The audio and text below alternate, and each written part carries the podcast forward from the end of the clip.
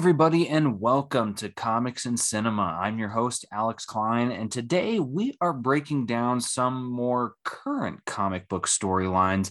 Typically, we focus on things that are coming up with new Marvel MCU properties, but there are so many more other comics out there that may or may not relate to the MCU at some point in the future uh, but are nevertheless enjoyable reads. And one of those is something I've been waiting to read uh, since June. And uh, it's a two part thing that we're going to be talking about on this episode, uh, which is the Hellfire Gala. Uh, along with the trial of Magneto. So, um, both of these, I was lucky enough, my last comic shipment, I got the last bits of this. Uh, I did not read Hellfire Gala as it was coming out, uh, as I've stated in some uh, prior episodes. I'm trying not to buy as many comic books as I normally do, or I guess did. Uh, and instead uh, trying to focus more on collected editions. Uh, oftentimes, I find myself buying these comics and then putting them in their bag and board and storing them forever, never to be seen again and uh, was using the digital copies a little more than the actual physical ones. So what I'm doing now is saving those digitals for Marvel Unlimited and then buying collected editions for those things that really stand out to me. And I knew that the Hellfire Gala would, so I went ahead and I'd pre-ordered the uh, red carpet edition, the hardcover, uh, which came in at the exact same time as the final issues for Trial of Magneto, uh, which I had purchased single issues for because the covers were uh, the variant covers were just absolutely gorgeous. So uh, as I've been reading on Marvel Unlimited. Uh, again, I skipped over all of the Hellfire Gala issues, uh, and we're probably three or four issues from that now, uh, being that this comic series took place during all of June, basically. Uh, but it's a it's a whirlwind run, so I'm pretty sure if you have Marvel Unlimited, you should be able to search uh, for Hellfire Gala, and it should have the reading order all up. If you if it doesn't, uh, apologies for that. Uh, again, this collected edition has them all in order, but the order of the books is Marauders, issue number 21, X Force, issue number 20, Hellions, issue number 12, Excalibur 21, X Men 21, Planet Sized X Men number 1, New Mutants 19, X Corp 2, Wolverine 13, Sword 6, Way of X3 and X Factor 10. And then Trial of Magneto is issues one through five. Uh, I don't believe the last two, maybe even three issues of Trial of Magneto are on Marvel Unlimited yet, since this most recent issue just came out in December and it takes three months for them to be on there. But I wanted to talk about it anyway. So we will be talking spoilers for the Hellfire Gala and also for the Trial of Magneto. So for any of you out there who haven't been following along with X Men, uh, since House of X and Powers of 10 back in, I believe that was 2019. Uh, if it was 2018, uh, that'll be crazy that it's been that long ago. But Jonathan Hickman came in, he completely changed up the X Men storyline and uh, gave them a brand new, completely exciting status quo change where through the reveal of uh, Moira MacTaggert actually being a mutant and her mutant power being the ability to travel back in time, or not necessarily travel back in time, but she basically has uh, all of these lives. And so when she dies, she is reborn. She, her power is reincarnation. And right now, in current day X Men continuity, she is on her theoretical last life. She may get one more life if she dies, but it all depends on what happens according to destiny in the House and Powers of X. Uh, stories and so, as that storyline kind of played out, mutants are now at this point of thriving. They are their own society now, separate from humanity. They live on an island called Krakoa that is actually a mutant. And there is a separate island called Arakko that is also uh, a mutant and is a portion of Krakoa. So they're actually one and the same. They got split a really long time ago. The lore is absolutely amazing. And if you need to know more about that lore, we do have an episode on comics and cinema way, way back in the scrolls for X of Swords. Uh, there was a giant series around that where essentially uh, and Krakoa went to war along with other Otherworld. And the ending of that, Apocalypse led the mutants, and uh, apparently Apocalypse's bride, his wife, led the other side. And so they had this giant, huge battle. By the end of it, essentially each side had to sacrifice themselves in one way, shape, or form. And so what ended up happening was Apocalypse, I believe, gave himself to Arakko, and the bride of Cypher came to Krakoa. So they had to like exchange a prisoner or something like that. And so that's kind of where things have been left is that Arakko is, you know, this place where there's literally millions of other mutants that we don't even know about because they're from this plane of existence we've never seen this this new island that just showed up which is kind of really cool really cool concept uh, but one of the other pieces that was brought up during these tumultuous times was how much the mutants hate scarlet witch so i just wanted to set that scene as well no one likes scarlet witch and that's because uh, for any of you familiar during house of m she erased the powers of all mutants. She said no more mutants, and I believe it was 98% of the mutant population was depowered.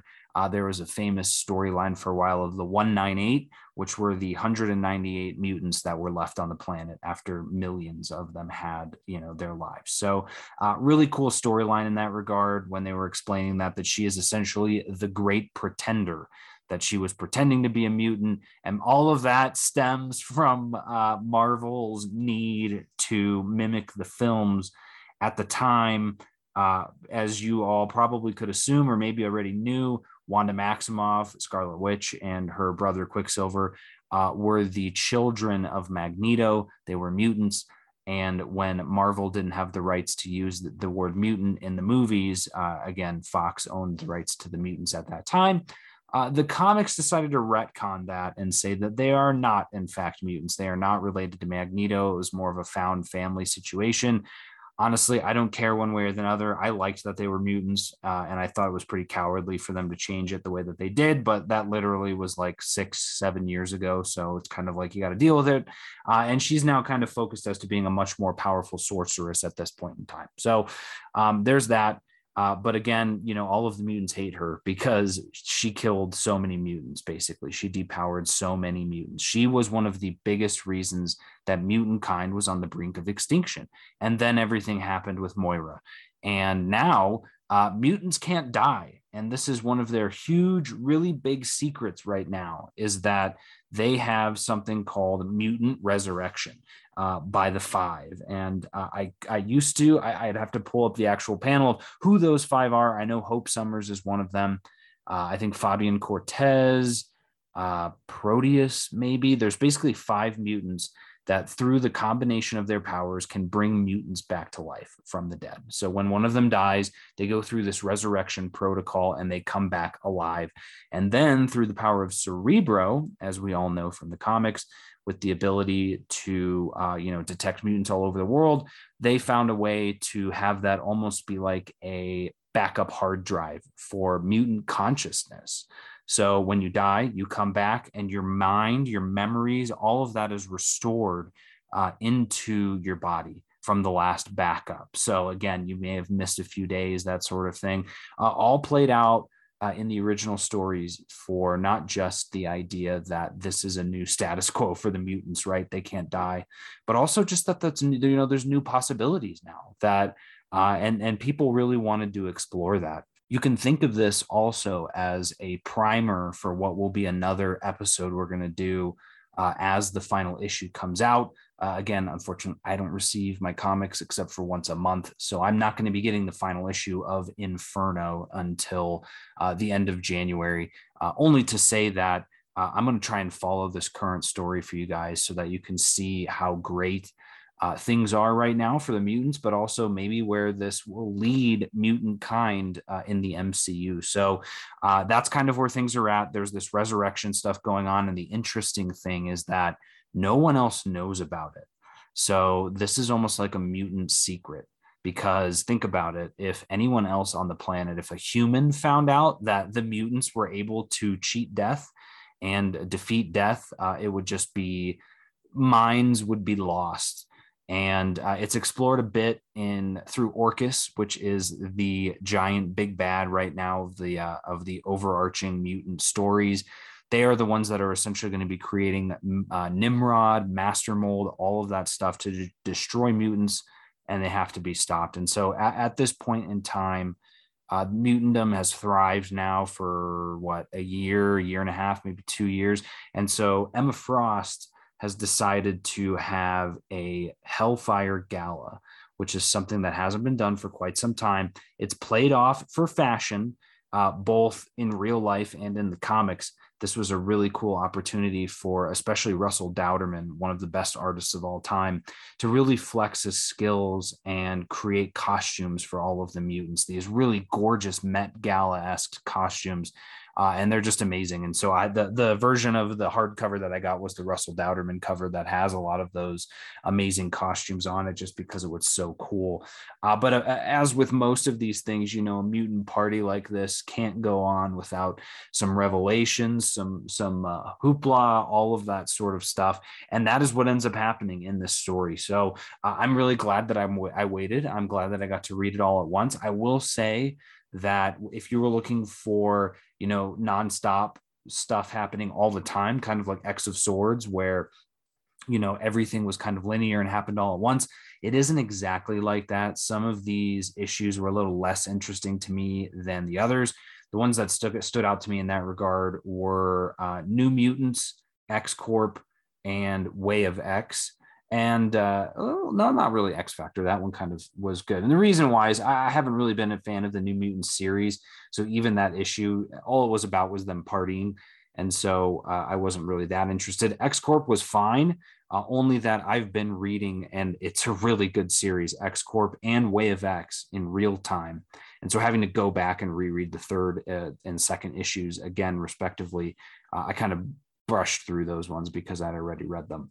Uh, but the rest of these were so good. So the the big takeaways from this, again, I'm not going to dive into issue by issue. Uh, that's something I think you guys can discover for yourselves. But what's really cool is there's a lot of different things going on, and again, everyone's kind of has their uh, their little. I don't even know how to explain it, but like they've all got their their machinations. Their their plans are in place. So you've got in like X Force, for example, Beast through his storyline or the X Force storyline, he's planting bugs on all of the the delegates who are showing up to this gala because all these humans have been invited. Uh, the whole plot being to you know show them hey we're mutants we're here uh, we're proud of who we are and we're not letting anyone run us. It's kind of up to you at this point you know balls in your court. And so beast has been using this terraforming uh, you know, plant type stuff from this place called Terra Verde, again, all throughout uh, X Force. And I would recommend X Force. So that's probably going to be a part of this too. Because again, for those of you who are like, okay, I haven't, you know, read any of the X Men series, where do I go from here? Uh, it's a little hard to jump into it, but at the same time, you could be okay doing so uh, it w- I would just hope that after you've read it, you'd be going, oh yeah, now I want to really read, you know, X Force and I want to check out Hellions and all of that. Um, I would highly recommend Marauders, X Force, Hellions, X Men, uh, Wolverine, uh, Way of X, X Corp. Like I said, those are great. X Factor's also been good too. Wasn't a huge fan of Sword, but the issue of Sword in here is really good. Uh, Planet Size X Men is a one shot. And then uh, again, you know, Excalibur is kind of hit or miss for me. I'm not a huge fan of Excalibur, but regardless, again, that's kind of one thing that's going on at this time.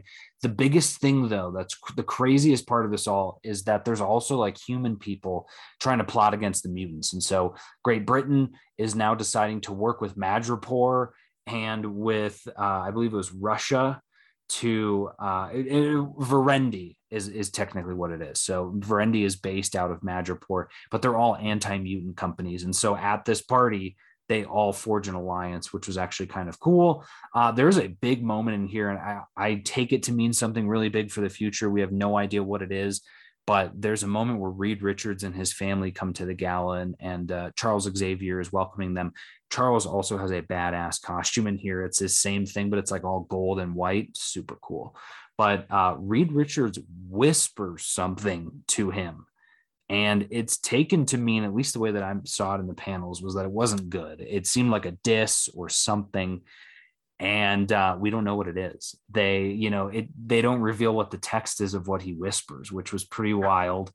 Um, there's also, uh, you know, there's a bit here where they're trying to resurrect or, or they're trying to bring back Morgan Le Fay, which was pretty crazy. Uh, there's a big piece of it with Rictor as well. That's all throughout Excalibur too. And the uh, there's a piece in here too that was really interesting, and I guess my favorite spot of this entire thing uh, two pieces X-Men 21 and then Planet Size X-Men 1. And again, I had read X-Men 21 when the series came out, but that issue reveals who the new squad of the X-Men is. And it's so cool because it's actually revealed by none other than Russell Dauterman, uh, which is just more than well deserved. Uh, and the new group of X Men are Rogue, Sunfire, uh, Laura Kinney as Wolverine, Synch, Polaris, uh, but then also Jean Grey and Cyclops. And they they currently have their own series going on right now. Gerry Duggan is doing that one as well, and it's been really enjoyable. But it's cool to see how they voted. Like I won't reveal too much in regards to that, but just the voting process was really cool. And then from there, they kept talking about fireworks and uh, just in, in the mighty Marvel fashion, I knew what this was already because Marvel does a really, really good job of spoiling all of their comics before they come out uh, because they try to build up the marketing so that you buy the comics. So I already knew that the mutants had populated Mars. And boy, would it have been nice to have that be a surprise because uh, it's such a big reveal. But again, when you're, you know, trying to market the machine, you have to spoil a lot of things. And so I don't uh, blame Marvel because I forgot about it. And by the time I read it, I was like, oh, cool. But uh, it was still, it was very powerful. And so just to see, I won't spoil or reveal anything in regards to how it's done, but to see them populate Arakko onto Mars is such a cool idea. I mean, they have the power, they have the resources. They've got them, and they've got a million or whatever mutants in Arakko that are these new mutants. You could make up whatever power you want for them, and they do. And they are uh, conveniently powers that would help kind of populate a planet. But it's a cool concept that now the capital of the Sol system, which is what they call it, that is our solar system around the sun, the Sol system is Arakko on Mars and the regent of Mars is none other than Storm. So, um, really cool to see again them just really hammering home that we are the mutants. This is like the this is this came out during the Reign of X, I believe, storyline. So this is them. This is the X Men at the uh, top of their game. You could say this is them at their prime. And it was really cool to see because beyond that, it's just a really big party. And so if you're wanting to read a comic series that has some really good bits of action, a ton of intrigue and mystery, but is also just really fun because it's about a party and it's not necessarily about some world ending thing. It, it, in fact is about a world creating thing, uh, makes it really cool and just shows that even two or so years into this new reign of X, dawn of X, uh, and I think we're getting to I don't know, is it Destiny of X that's coming after this? I'm not so sure, but uh, they're just they're hammering home. It's just it's it's baffles me because I'm a huge X Men fan. I always have been. Uh, I I've followed them when I was kids. You know, the animated shows, X Men Evolution, all of that, the cards. Uh, and when I was reading the comics, there were some really good X Men comics when I had started. Uh, and then they just went into this lull. And we've talked, I've talked about this, I know, on uh, the House of X and Powers of 10 episodes that I did at the very beginning of my career as a podcasting, just talking about how it seemed like Marvel was really obsessed with the status quo of the X Men being not good enough, that there's only a few of them, they're all depowered, the world is always against them. And Hickman's run came at such a perfect time to bring them back into the forefront of this and to make them truly who they are that they are powerful that they are stronger than humans that they can develop these cures and beat death i mean there's there's so much about this that really puts them at the top which makes me really excited to have our conversation when we do when inferno wraps up because uh, I just read the third issue of it. There's only one more issue. And this third issue looks like it's going to blow everything open and truly, uh, in some ways, possibly burn down everything that's been going on, which is the whole point. That's why they called it Inferno. But it's it's a bummer to see because you want you root for the mutants even when they're at the height of their power. You're still rooting for them because you know how much they've gone through.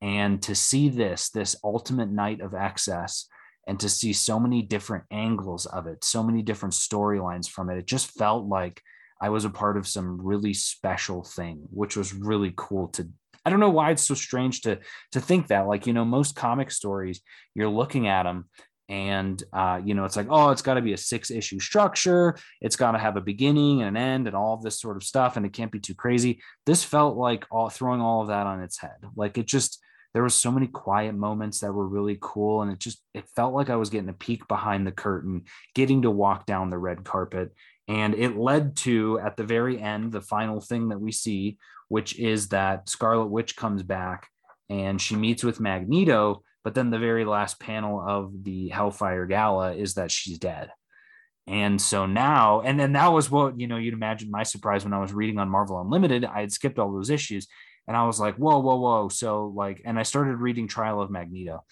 and I didn't realize it was about Scarlet Witch being dead. And I was like, cool, all right. So there's something else that was spoiled for me as well. And uh, but it didn't end up being that way because again, it's comics, and we find out by I believe it's the second issue that Scarlet Witch isn't actually dead. That uh, and and we see throughout this that this book isn't really even about Magneto it's about Scarlet Witch. And so if you're a huge Scarlet Witch fan, this was a great story. Uh, I would highly recommend checking it out. Even if you're a big Magneto fan too, he does shine in it. But it's not so much about a having him having a trial. It is about the trial of what he has to do for her by the end of this. And so, like I said, we are going to talk some spoilers on here just because uh, I finished reading this and I, I want to get this out. I want to get this documented. So this trial is more so about what is going on with Scarlet Witch. And the reason for that kind of comes back to what we were talking about with her being the great pretender. Nobody likes her. And so here she is on Krakoa. She's dead. They talk about resurrecting her, but she's not a mutant. So she doesn't get to fall under those resurrection protocols. And so we see her back and it's like okay well did she get resurrected? What's going on? And so they're you know they're trying to interrogate magneto they're trying to figure this out and of course he's saying i had nothing to do with this though a lot of the evidence is pointing towards him having something to do with this. But as time goes on we see that scarlet witch is actually battling something in another dimension uh, a place called the uh, it's called like the eternal uh, eden or something like that the eden garden and uh, really cool. It's like this uh, this energy that uh, when she's there, she ends up actually getting to see some of her old self and some of her her uh, actual older self. so uh, they they she really talks about it in a way of like um, you know the the the past, the present, and the future. And so she uh, she sees like her older old self and her old self is trying to tell her like oh i'm trying to help you yada yada yada explaining to her that she can't die. And so we get past this whole oh the scarlet witch is dead. Like you know that was that was the ploy of the first issue. But beyond now we know that that's not the case. But we still are trying to figure out how or and why she came back. But meanwhile, a bunch of giant kaiju randomly just explode onto the scene, and now they all have to fight uh, these kaiju. And of course, you know, you have to think, okay, this is probably Scarlet Witch is doing or something like that. And by the end of it, it turns out, yes, that's exactly what it was. Uh, surprise, surprise. No, the the exciting thing, the really good thing in this is not just the story, but also the art. The art in here is by uh, his name is uh, Lucas Werneck, and it's phenomenal. It's really great. I don't know if I've seen him before, but I would equate him to a more uh, I guess you could say serious Stefano Caselli. I don't know if I can say it any other way than that, but I really like it. And uh, not only that, though, it's a lot of the wider reaching ramifications that this story has for the rest of the Marvel universe. And so, again, spoilers for the final issue. If you do not want to hear them, uh, skip ahead and uh, hopefully you can uh, catch them later when you've read this story. But she comes back. Obviously, everything stops. She knows who killed her. It's Toad, uh, which kind of came out of left field. We didn't realize who it was, but Toad was actually framed by Magneto. And nobody knows this except for Magneto and Scarlet Witch. And so, what ends up happening is Scarlet Witch, through her own power, realizes that she can actually do something to fix all of the wrong she did in House of M. And part of that is by getting her into the Krakoan resurrection system. And so if she can get in there, she can kind of manipulate some things. And essentially, you have to stretch your imagination quite a bit because what she does is essentially, and I'll see if I can find the exact panel of what she explains as to what's happened. But yeah, it says essentially 20 million mutants were added to the resurrection queue last night. 20 million souls who were lost before Cerebro started its backups or before the X gene could manifest. So these would be characters that maybe died a long time ago. And it says time was compacted, folded in on itself into a composite possibility, allowing Cerebro to scan across time and space itself for every mutant who fell between the cracks of the resurrection protocols, which means now no one is lost. From, from now on, no mutant can ever be lost to us ever again. And they're saying this as John Proudstar is resurrected. That's, I believe, Thunderbird himself, uh, the original. And it's just in, in, insane. And so she says, and it, it was called, part of it's called the Elysian Fields. And so um, Scarlet Witch kind of explains, she says, What we have gained is a permanent offshore backup for loved ones, protected from human hands, deep in the astral plane. It can never be sabotaged or touched by non non mutants. Imagine an opt in Elysian fields exclusive to mutants. You can enter yourself into the resurrection queue now if you want as an alternative to the crucible. All you have to do is walk up the steps and cross into this next room. And it's just insane. They said that so it exists in its own pocket dimension a liminal space between life and death. We're calling it the waiting room. And even Xavier is like, how is this all possible? And they tell, her, him, the Scarlet Witch. That's how it's possible. So through her death, her energy is in gets into the resurrection system and essentially fixes and pulls all of these possibilities back in. So again, you you have you really have to uh, kind of stretch your imagination to understand it in a sense, but she's essentially fixed everything. And so while you know we can't many can't forgive her for what she did back in house of m it seems like the pathway is getting to that point because it says now as um, they're kind of telling stories around the campfire uh, I believe it's it's not Proteus. I always forget what his name is, but he was one of the big bads. He says, "Listen closely, young ones, for it is a time we begin to tell the tale of how the pretender became the redeemer." And the Scarlet Witch is the one. And she says, Once upon a time, there was a witch. And then it ends with a thing about the Scarlet Witch. And so I wonder if we'll get a new, I hope we get a new MC, uh, a new MCU, a new Marvel uh, series about Scarlet Witch. That would be so great. But I just thought, like I said, I loved this. I loved that she's been hated for so long and she's been getting so much MCU love. And yes, I get that it's like, okay, they should be separate. That's true. But again, looking at the storyline in the comics, she has been dragged through the mud for decades. No one seems to write good Scarlet Witch stories. And if they do, they always end in tragedy. And so it's nice to see her put into a spot now where she does have some good things coming. And, and I can't speak too long on that because, uh, you know, she's got the whole Darkhold series that just came out. And I don't know if that's going to put her in a worse predicament, but where it leaves her here, uh, is really exciting. And i think that's kind of the that's kind of the takeaway that i have for these comics. And the reason why i wanted to kind of take an episode to talk about this was to say the x-men comics are still on fire. They are still really fun to read. Uh, they are absolute blasts, especially if you're getting to do it week by week on Marvel Unlimited as they release. Uh, we are getting very close. I think Inferno One is coming out in a couple weeks on on uh, Marvel Unlimited but it's just a really great time to be an X-Men fan. So if you're wanting to see what the next big thing is coming, uh, there's already rumors and, and obviously marketing from Marvel about, you know, another X-Men versus, it's not the X-Men versus the Avengers this time though. It's like the X-Men versus everyone versus the Eternals.